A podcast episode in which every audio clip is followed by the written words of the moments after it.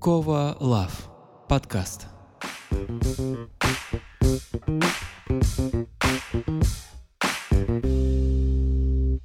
Друзья, всем привет! Это третий выпуск Кова Лав подкаста. Сегодняшнее вступление оно будет довольно короткое, так как меня до сих пор не отпускает болезнь, некая амстердамская, да и не только на самом деле эпидемия, кашель, который не прекращается у людей три недели. Я на данный момент примерно на экваторе, чувствую себя хорошо, много работаю, но при этом кашель, конечно, не отпускает. Прежде всего, в этом выпуске я хочу выразить соболезнования всем, кто пострадал от э, землетрясения в Турции. При всем звездеце который творится сейчас в мире, добавилась еще одна очень печальная новость. Хочется, чтобы люди, которые пережили это, смогли жить дальше, и все у них было хорошо. Хотя, конечно, многих уже не вернуть, и это, безусловно, очень-очень печальная новость. Продолжится сегодняшний подкаст рубрикой «Бизнес факап» с очень особенным для меня человеком. А вы узнаете супер много интересного. Поехали!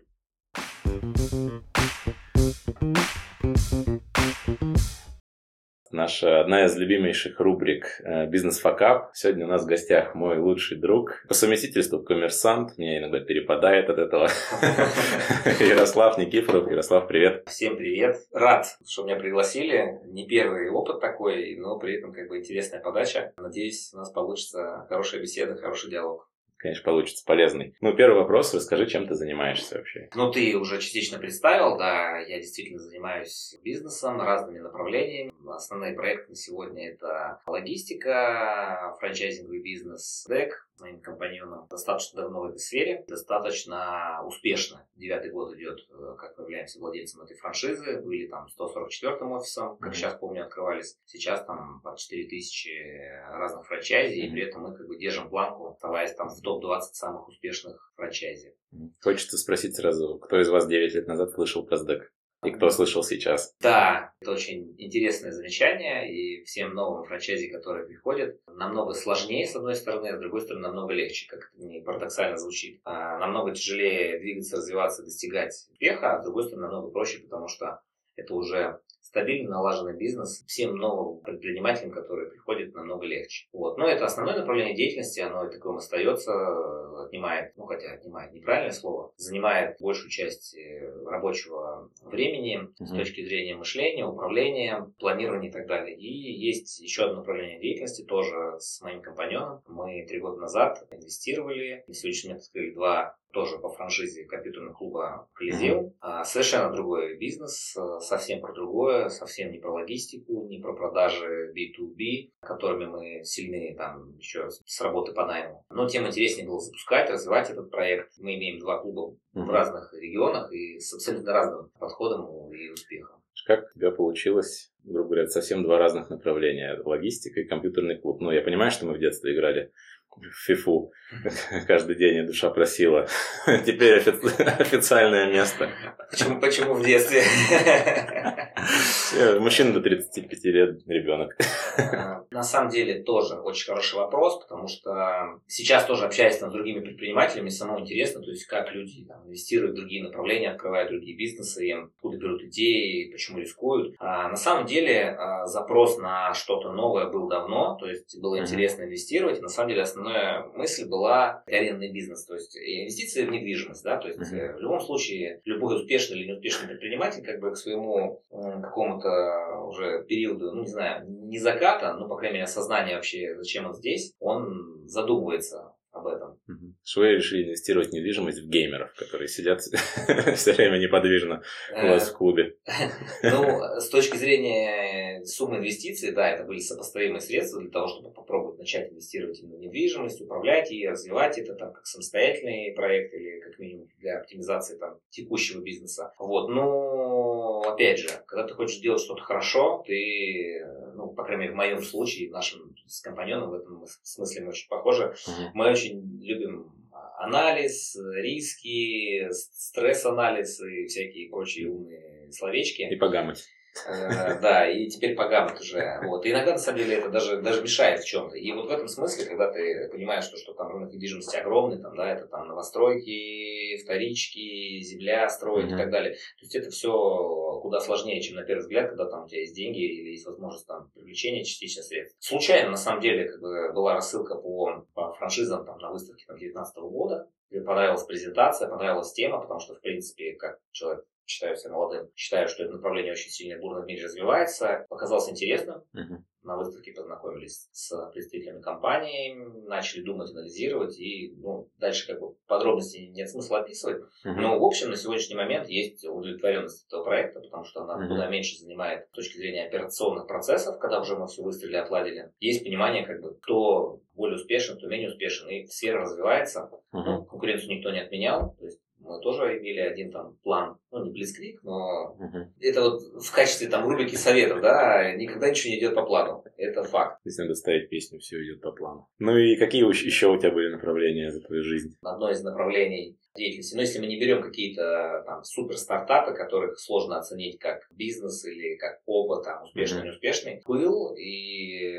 на сегодня продолжает действовать просто уже не в моих руках, не под моим управлением, но не своим участием вендинговый бизнес по э, разливу привозной артезианской воды. На самом деле, когда, Володя, тебе поступило предложение поучаствовать э, в этой рубрике и записать подкаст, думал, на самом деле, чем могу быть интересен там другим слушателям, там, mm-hmm. не знаю, начинающим предпринимателям, потому что, анализируя свой опыт, на первый взгляд кажется, что вроде нету ничего супер неудачного, да и не сказать, что я там какой-то сильный предприниматель, что очень много бизнесов попробовал, чтобы говорить, что там ты гуру или наоборот там Э, что только каждый десятый бизнес может быть э, Кофейню открывал? Э, тест на предпринимателя в Москве. Открывал кофейню? Кофейню не открывал, но вот один мой знакомый сейчас занимается их открытием с точки зрения ну, подрядчика, и я продолжаю удивляться того, как этот бизнес может оставаться успешным, прибыльным и столь быстро развивающимся даже в текущих реалиях России. Поэтому это отдельная история, мне кажется, отдельный подкаст можно делать.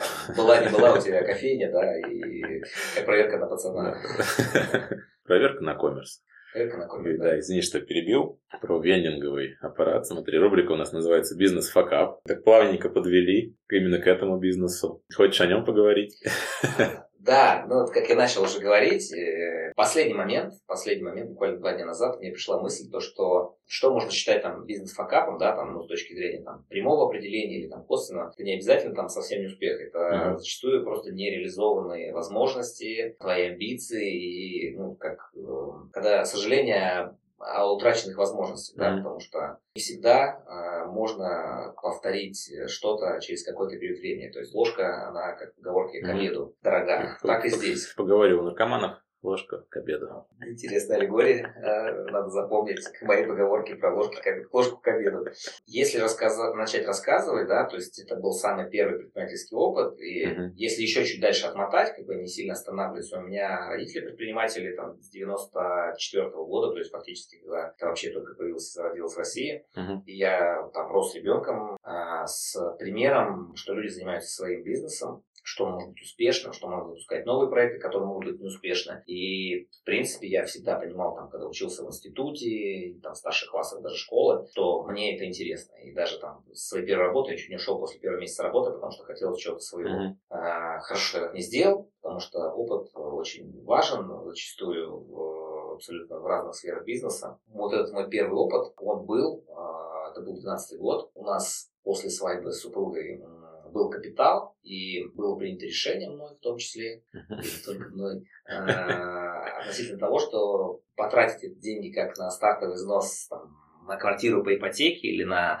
хорошую новую машину, это не самый рациональный ход, а куда интереснее попробовать их инвестировать. Была предпосылка определенная, да, и в принципе, как мне кажется, в жизни предпринимателя предпосылки очень важны. Да? То есть предпосылка к созданию, к запуску. Это не обязательно какой-то знак, там звезда, что с неба упала, да, то есть это, ну, бывает куда наитие, проще. Наитие. Да, у отца супруги, у, у него такая же была, не такая же, у него была идея там создать там бизнес по линии разливу артезианской воды. Uh-huh. Он сделал определенные шаги, но не будучи предпринимателем, будущим человеком 50 плюс, uh-huh. он, он не смог реализовать задуманное, и а, при этом как бы были определенные инвестиции непосредственно в саму скважину, Мгм. какое-то оборудование по водоподготовке. Мне показалось это интересным, как молодому, активному, интересующемуся всем. И э, свое свадебное путешествие я потратил э, не на изучение достопримечательностей или, не знаю, там, просека в Италии, а на то, что на старом там, телефоне Alcatel, там,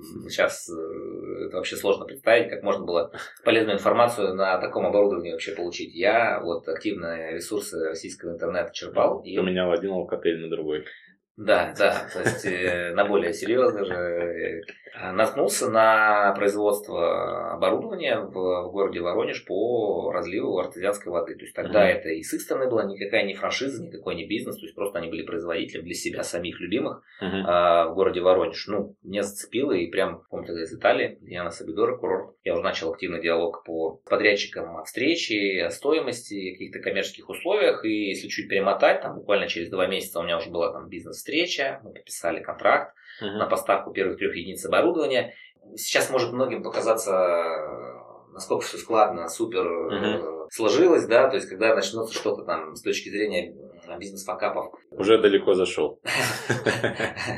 А, Просто хочется акцентировать внимание, что мне тогда было 23 года. То есть у меня брат сейчас младший, да, который тоже грезит э, чем-то своим, он ему 22, и вроде как сейчас вот более ну, молодому поколению это кажется, что абсолютно уже нормальный зрелый возраст. Может быть оно и так, но бизнес достаточно сложный с точки зрения того, что нету, не было никакой базы нормативной по, и, и санпинов э, Мгм. по поводу условий размещения автоматов, и самое главное, не было рынка аренды. То есть зачастую, ну вот ты хочешь открыть кофейню, про которую ты сказал, ты Мгм. понимаешь, что тебе нужно там, не знаю, 15 до 35 квадратов, э, Мгм. какие-то критерии. Здесь не было абсолютно Мгм. ничего. Я А был Можно вопрос? Э, Ты сказал единицы оборудования. Для тех, кто не понимает, что это? Как Ага. это выглядело? Автомат представляет из себя устройство с резервуаром воды 2 тонны, С устройством озонирования, фильтрации, и при этом вода как бы привозится водовозом, в него закачивается насосом высокого давления, то есть там 2000 литров заполняются там за 5 минут. Мгм. И дальше как бы покупатель просто покупает свежую воду, ну, не принося свою пластиковую тару, Мгм. наливая э, свежую, холодную есть это авто- автомат такой там метр на метр. А, полтора на один, да, то есть у Мгм. него полтора квадратных метра площадь, а, минимальные требования по электроэнергии, а, внутри стоит единственный отопитель, а, который в зимний период времени не дает замерзнуть Мгм. оборудование, которое поддерживает жи- жизнедеятельность этого автомата, Которая качает деньги. который качает деньги. И смысл изначальной идеи была в том, что ну, ни для кого не секрет, то, что в себестоимости воды ну, в магазине, пятилитровки или основная стоимость это стоимость тарок. А в стоимости привозной 19-литровой воды основная стоимость это, это логистика Мгм. и ну, некая там маркетинговая составляющая, работа менеджера по продаже и так далее. Сама по себе вода, э, ну, те, кто поинтересуется, посмотрят, сколько стоят э, данные э, не- недра Российской Федерации э, по, ну, по, ну, по цене, по тарифам, это просто копейки. То есть э, вода не стоит ничего. Да, согласно Конституции, все принадлежит народу.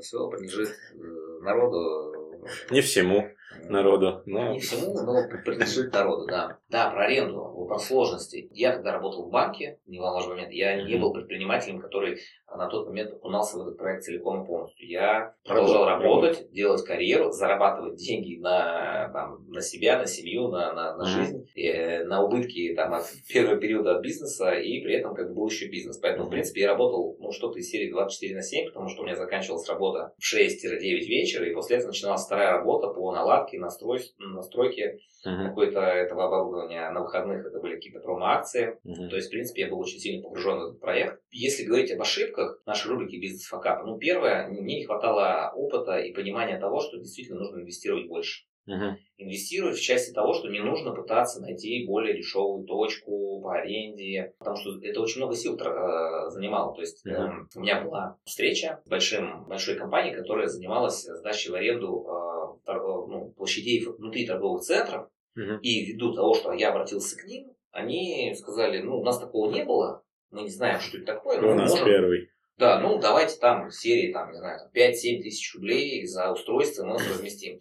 Опять же, напоминаю, что это был там 12 год, стоимость рубля была другая, и стоимость этого рубля была совершенно другой. Это были достаточно большие деньги. За полтора метра. Да, и они тогда, помимо электричества, электричество по счетчику, и а, они тогда ориентировались на, сейчас уже, может, никто не помнит, устройство Kiwi, типа Kiwi терминал по приему средств. Они, может, сейчас, конечно, остались, но тогда это был прям большой рынок. И это был успешный, ну, с точки зрения прибыльности бизнеса, и они давали ставку именно как, как этим автоматам. Моей ошибкой номер один было то, что я э, считал, что мне нужно на старте, не имея ресурсов, бюджетов, получить максимально лучшие условия по стоимости аренды. Оно частично правильно, но неправильно с точки зрения того, что этот бизнес все-таки связан с людьми. Тогда, если бы я пошел по пути установки автоматов, с одной стороны, не в однозначном месте, то есть какое-то устройство, ты вышел с подъезда, налил воды. Вот какая была идея. То есть и ребята из Воронежа на встречах, и свои устройства они размещали по такому принципу. Опять же, рынка в России никакого не было. То есть ориентироваться mm-hmm. на чей-то опыт или зарубежно невозможно. То есть здесь вообще я был как первопроходец. Я был первый в Московской области и Москве. Mm-hmm. Да, сейчас они везде, по-моему, стоят. В Москве только их нету, потому что там сложности по требованиям там mm-hmm. именно правительства Москвы к, к этим устройствам и к вендинговому оборудованию. Но мне не зазорно сказать, да, я был первый, да, всего три устройства, но тем не менее я первый как бы пробивал это окно на попить. на попить. Если бы тогда была сделана ставка неоднозначно однозначная по поводу размещения, например, около торговых центров, где они сейчас все везде. Сейчас, если вот, ну, uh-huh. люди, которые будут слушать, они должны просто, я думаю, э, увидеть это визуально. Uh-huh. Сейчас, как бы, э, практически у каждого торгового центра стоит такое устройство. Uh-huh. Что говорит о том, что фактор близости к дому, он не всегда более uh-huh. удобный. Потому что зачастую люди покупают, например, там сразу, а, не знаю, строители, например, да, делают ремонт, там еще дома uh-huh. нету. Они приезжают, там, не знаю, там 20 бутылок 19 литровых сразу за раз набирают. Они приезжают на машине. Раз. Uh-huh. Кто-то едет на дачу, ему он на машине. Два. Uh-huh. Кто-то приехал за продуктами, а в каждом торговом центре есть продуктовый, там, да, перекресток, лента и так далее в качестве рекламы. А, Запикаем. Хотя, ну, нет, ну вот и пример, как бы, если, если рубрика начнет развиваться, то есть можно сразу привлечь рекламодателя. Это было первое. И второе, в принципе, за полгода-год существования бизнеса я вывел успешный плюс. Были средства скопленные, они не тратились, не проедались, не пропивались, они сохранялись на что-то. Угу. И вот сейчас я абсолютно точно понимаю, что мой, моя основная работа и доход оттуда был достаточно, плюс карьера моя развивалась, да, mm-hmm. не надо забывать. Я не стоял на месте, как бы денег мне хватало от работы. Надо было инвестировать. То есть надо было не думать о том, что сделать успешным сеть из трех автоматов. То есть uh-huh. дальше я уже в будущем просчитывал просто для себя. Однозначно это можно было назвать прям бизнесом, который мог развиваться, привлекать ресурсы, средства, uh-huh. если было хотя бы 10 устройств. А, ну чтобы было понятно, стоимость устройства тогда была 270-280 тысяч в тех старых рублях 2012 года. Uh-huh. Это без транспортировки из Воронежа, без наклейки, маркировки, uh-huh. запуска, подготовки э, площадки под э, самоустройство. Ну, то есть на тот момент себестоимость а, с доставкой устройства выходила, ну, плюс-минус там 300 тысяч, да, то есть uh-huh. с учетом рекламы стартового бюджета, там запуск у меня забрал из семейного бюджета 1 миллион рублей. Uh-huh. Соответственно, если мы говорим про 10 устройств, это цифра умножаем приблизительно 3 с чем-то. То есть за 3-4 миллиона, uh-huh. я не говорю там про автовоз, водовоз, да, это чуть другая уже тема, можно было как-то подумать. Можно было сразу создать э, большой бизнес. И если бы mm-hmm. средства и прибыль э, реинвестировались, и условно там раз там, в квартал, в полгода покупались устройства, привлекали заемные mm-hmm. средства, то, возможно, другие бизнесы, о которых я говорил вначале, они вообще не, ну, не имели под собой бы никакого будущего перспективы, потому что был бы просто другой бизнес. И, mm-hmm. опять же, сейчас однозначно понятно, что это очень интересная сфера. Есть определенная до сих пор досада, то, что тогда, не обладая каким-то опытом, mm-hmm ну, реально не было. То есть, да, ну, я видел, как, как другие люди занимались бизнесом, плюс я в банке занимался кредитованием бизнеса и uh-huh. аналитикой, и рисками, но это не то же самое, что самому заниматься этим. Другие ставки. Да, потому что даже банально там объяснить арендодателю, что это интересно, что это классно, что это вообще там социальный проект, там продавать воду там по 3 рубля, когда в магазине там себестоимость была там от 7 рублей. Uh-huh. Это как бы круто и классно. Здесь не хватило именно вот такого вот не жизненного, а именно профессионального опыта. Uh-huh. сейчас когда я сам рассматриваю какие-то проекты, инвестирую, умею их анализировать, все однозначно. То есть просто нужно было, имея подушку в виде других источников дохода, просто все деньги и даже больше за счет заемных вкладывать mm-hmm. в развитие этого. И сейчас понятно, что, например, город, в котором я разместил три устройства, сегодня на его территории там таких устройств там, пальцем в небо 30-50, только mm-hmm. в рамках одного города. А городов, mm-hmm. мы говорим про подмосковный город, mm-hmm. их десятки, да, там, если mm-hmm. десятки. Соответственно, этот бизнес, ну, реально был очень сильно масштабируемым. Mm-hmm. Есть определенная досада, это должно быть опытом для всех. То есть, э, когда вы выстраиваете модель с окупаемостью, себестоимостью, нужно смотреть, насколько это масштабируемый бизнес. Понятное дело, что если это ну, какой-то супер локальный проект, Uh-huh. Но, возможно, как бы он больше денег и не может дать. Это был масштабируемый бизнес однозначно, uh-huh. и его нужно было масштабировать. Uh-huh. Так как бы он мог превратиться и в средний, и даже крупный бизнес, потому что э, сегодня видно то, что себестоимость логистики и оборудования она еще больше выросла, и, соответственно, uh-huh. устройство, которое, по большому счету, разливает воду, которую привезли, оно очень сильно экономит э, бюджет, и самое главное, зачастую эта вода лучше, чем та вода, что в магазине, потому что она действительно была артезианская,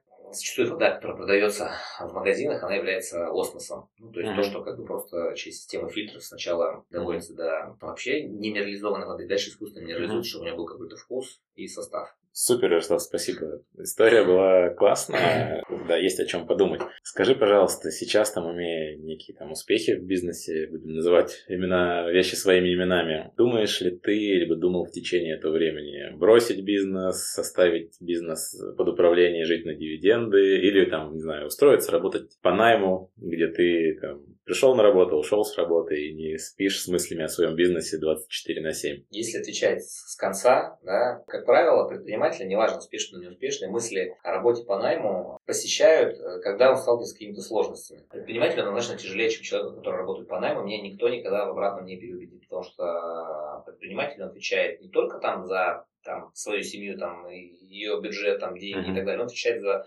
сотрудников, да, которых он привлек, э, партнеров, контрагентов, да, которые кто-то там поверил, там, не знаю, угу. дал какие-то другие условия. То есть э, предприниматель это куда более... Больше ответственности. Больше ответственности, да. И, естественно, такие мысли были. Но не в контексте все, надо бы эту лавочку прикрывать угу. и идти куда-то работать. Нет. Просто было осознание того, что вот работая uh-huh. по найму, у тебя есть отпуск, 28 uh-huh. оплачиваемых дней, uh-huh. ты можешь заболеть, а если ты еще в хорошем месте работаешь, ты можешь заболеть еще специально, и, специально, и вообще, в принципе, еще деньги будут это платить. Uh-huh. В бизнесе, в предпринимательстве, неважно, там, вы самозанятый, вы там ИП с сотрудниками, вы о большем количестве сотрудников и так далее, вы ну, куда большую имеете ответственность. Угу. Это, скажем, мысль на первый вопрос. Что касается... Доставить бизнес под управление, жить на дивиденды, вообще не участвуя в нем. Ну, мне кажется, ну, опять же, я отвечаю за себя, хотя общаясь там сообществе и просто с другими людьми, понимая, что это мнение реально мое, потому что есть абсолютно разные предприниматели, руководители. На мой взгляд, любой успешный бизнес должен с какого-то определенного момента э, быть прибыльным настолько, что он может с помощью например, профессионального наемного управляющего, да, mm-hmm. ну, пафосно звучит, но давайте просто скажем, там, не знаю, там, начальника, директора наемного исполнительного, он может функционировать и быть продолжать mm-hmm. быть прибыльным, да, то есть предприниматель, оунер, да, собственник, mm-hmm. создатель, он э, Кайфует. Либо докладывает, если, если бизнес убыточный, либо докладывает. А, но опять же, здесь я, наверное, больше про свое мышление говорю. И да, действительно, сейчас это в какой-то степени цель. Цель найти, то есть всегда просто в кадрах. Да? Uh-huh. То есть, если бы на рынке было э, излишек э, или хотя бы достаток э, управленцев, которые uh-huh. за хорошую зарплату, мотивацию делали бы твой бизнес лучше, uh-huh. я думаю, любой нормальный, нормальный предприниматель, uh-huh. собственник, он бы пользовался бы услугами таких людей. Uh-huh. Зачастую малый бизнес, мы говорим за малый бизнес, он вынужден сам заниматься управлением операционным uh-huh. только лишь потому, что нету на рынке кадров. И часто говорят, вы просто там, может, мало платите или мало uh-huh, предлагаете. Я это, хотел это, тоже спросить это. Это, это вообще ерунда полная.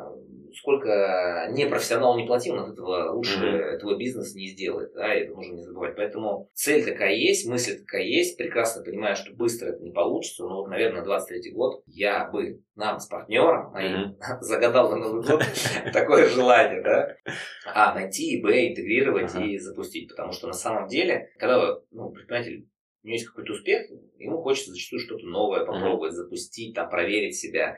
И когда ты полностью в операционке своего бизнеса, когда он уже там пусть и малый, но не малый, uh-huh. то у тебя просто может не хватать времени поднятия головы, потому uh-huh. что ты там занят там, проблемой операционкой, когда случилось, сломалось, uh-huh. поломалось, там, какое решение, что делаем и так далее. А когда uh-huh. есть человек, который профессионально за это отвечает, а у тебя есть время на то, чтобы стратегически мыслить, это, это ну, для меня это цель. Но ну, я uh-huh. при этом знаю, что есть люди, которые там в возрасте 70 лет, у них реально уже большой бизнес, там, uh-huh. где-то в других странах, там, вот, там, uh-huh. общаюсь, они при этом не хотят, не могут uh-huh. оставить его на какого-то более даже профессионального современного Мгм. управленца. Поэтому говорить о том, что это вот must-have, это единственный путь. Мгм. Ну, кому-то это не нужно, кому-то кто-то кайф ловит за то, что каждый день на Мгм. работу приходит. Ну да, тут каждый для себя выбирает. Смотри, у нас времени уже как бы по формату подходит к концу. Сейчас будет неожиданный вопрос, который не, не готовили, я тебе его не присылал, но быстренько прям ответь в одно предложение. Когда ты понял, что хочешь быть предпринимателем? Думы можем А. вырезать. Я могу просто одним предложением сказать, что часто мои родители вспоминают, они, ну, помню, предприниматели, и когда их Мгм. бизнес был больше успешнее, я был у них в офисе, часто как-то сидел в директорском кресле отца, как сейчас помню, кожаное кресло, большой кабинет, ну, или, по крайней мере, таким каз- казался. Ага. Вот. И тогда мне родители задали этот вопрос, э, сыночек, кем ты хочешь быть? Я сказал, я хочу быть директором. Ага. То есть директор это не предприниматель, конечно, да, но э, посыл был такой, то что на самом деле вот это желание быть предпринимателем, оно, оно Мгм. очень давно. И это, наверное, вот именно окружение. То есть, Мгм. когда человека окружают предприниматели, успешные предприниматели, Мгм. конечно, у него появляется интерес к этой сфере. Мгм. Поэтому, если очень просто и односложно, это было давно-давно, в детстве, это, наверное, вот лет 9, 9, ну, 9-11, что-то вот Мгм. такое вот, наверное, было. Было пред- предначертано. Понятно, с кого Лапенко своровал свой мем. Директором надо было стать. Финальный вопрос. Дай совет всем предпринимателям. совет всем предпринимателям. На самом деле, много-много лет назад я зарекся не давать вообще никому никаких советов, да. Но м, это Придется- в об- в придется общем- сделать это, это- это в общем смысле, да. Конечно, предпринимателям, начинающим, сомневающимся, можно сказать, что даже на примере моего факапа, да, Мгм. который заключается не в том, что это был неудачный бизнес, деньги прогорели. Нет, как бы он был, он был прибыльным, успешным, удачным, он Мгм. денег мне принес. Но я полностью не реализовался. Ни я не реализовался в этом проекте, ни я не реализовал этот проект. Мгм. Соответственно, могу всем сказать совет такой. а, Если, если это даже, по-моему, есть какая-то фраза, если а, уже взяли за что-то, Мгм. то уже как бы идите до конца. Мгм. Потому что вы никогда не поймете, успешны вы будете, неуспешны, если вы не попробуете. Мгм. То есть вы должны как минимум, а, пробовать, и если Мгм. вы уже начали, то идти до конца. Конечно, тут э, ты. Володь, можешь дать обратный пример, да, то, что зачастую нужно спрыгнуть, может быть, раньше, это немножко о другом, да, есть Ага. много в истории у супер успешных людей, там, Мгм. э, Неудачного опыта. неудачного опыта, да, который как раз они уже описывали там, в мемуарах и в книгах относительно того, что факапом было Мгм. то, что они не бросили раньше. Мгм. Поэтому мы говорим про малый бизнес, да, мы не говорим про пароходы, самолеты. Если вы сидите там, условно, на диване думаете и не Мгм. делаете, ну, тогда ничего и не получится. Мгм. Если вы уже приняли решение и делаете, а, будет тяжело, больно в каких-то моментах, будет что-то Мгм. не получаться. Не факт, вам прибыль никто не гарантировал, что она будет сразу и быстро. Но Мгм. тут, наверное, нужно немножко потерпеть и идти до конца, потому что во всех моих проектах прибыль была никогда не в первый месяц. Мгм. И, конечно, нужно было запастись терпением, много работать. Мгм. Хоть сейчас современное э, поколение считает, что это все не так, что может быть все по-другому. Ну, Мгм. тут, опять же, как бы, да, я не говорю о том, что нужно пахать всю жизнь, да, как вол, и Мгм. Вот через 20 лет там ваших трудов может что-то получится. Нет, но я не верю в то, что может быть успех, если вы не полностью выложили свой проект. Мгм. Интеллектуально, там где-то, может быть, э, на каких-то этапах, когда не хватает денег людей, чтобы их нанять и физически где-то что-то потаскали, Мгм. поносили, если там сфера деятельности это предполагает. Поэтому не получилось одно предложение как с предыдущим советом, но смысл такой. Хорошо анализировать, Мгм. подходить э, к выбору деятельности с точки зрения того, что вам это нравилось, потому что Мгм.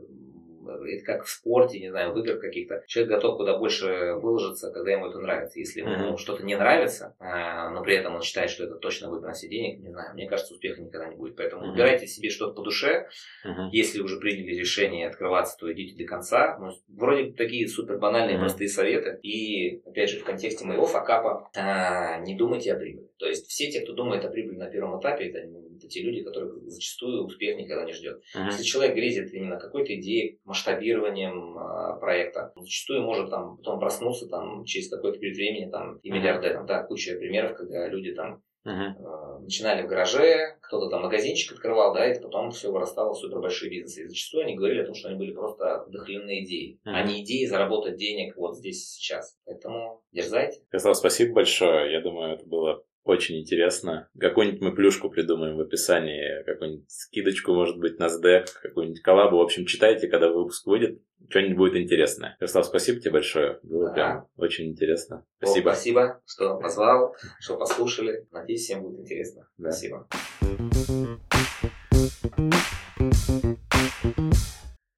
Спасибо, что слушали нас сегодня. Напоминаю о нашей общей цели в 50 подписчиков в нашем телеграм-канале. Это очень важно для того, чтобы мы и я наконец могли начать там активность. Для меня это один из показателей или результатов моей работы. Это реально важно. Ставьте, пожалуйста, лайки и оценки везде, где вы слушаете мой подкаст. Это очень помогает ему продвижению, прям реально сильно. Спасибо вам большое, до скорого и услышимся. Пока-пока.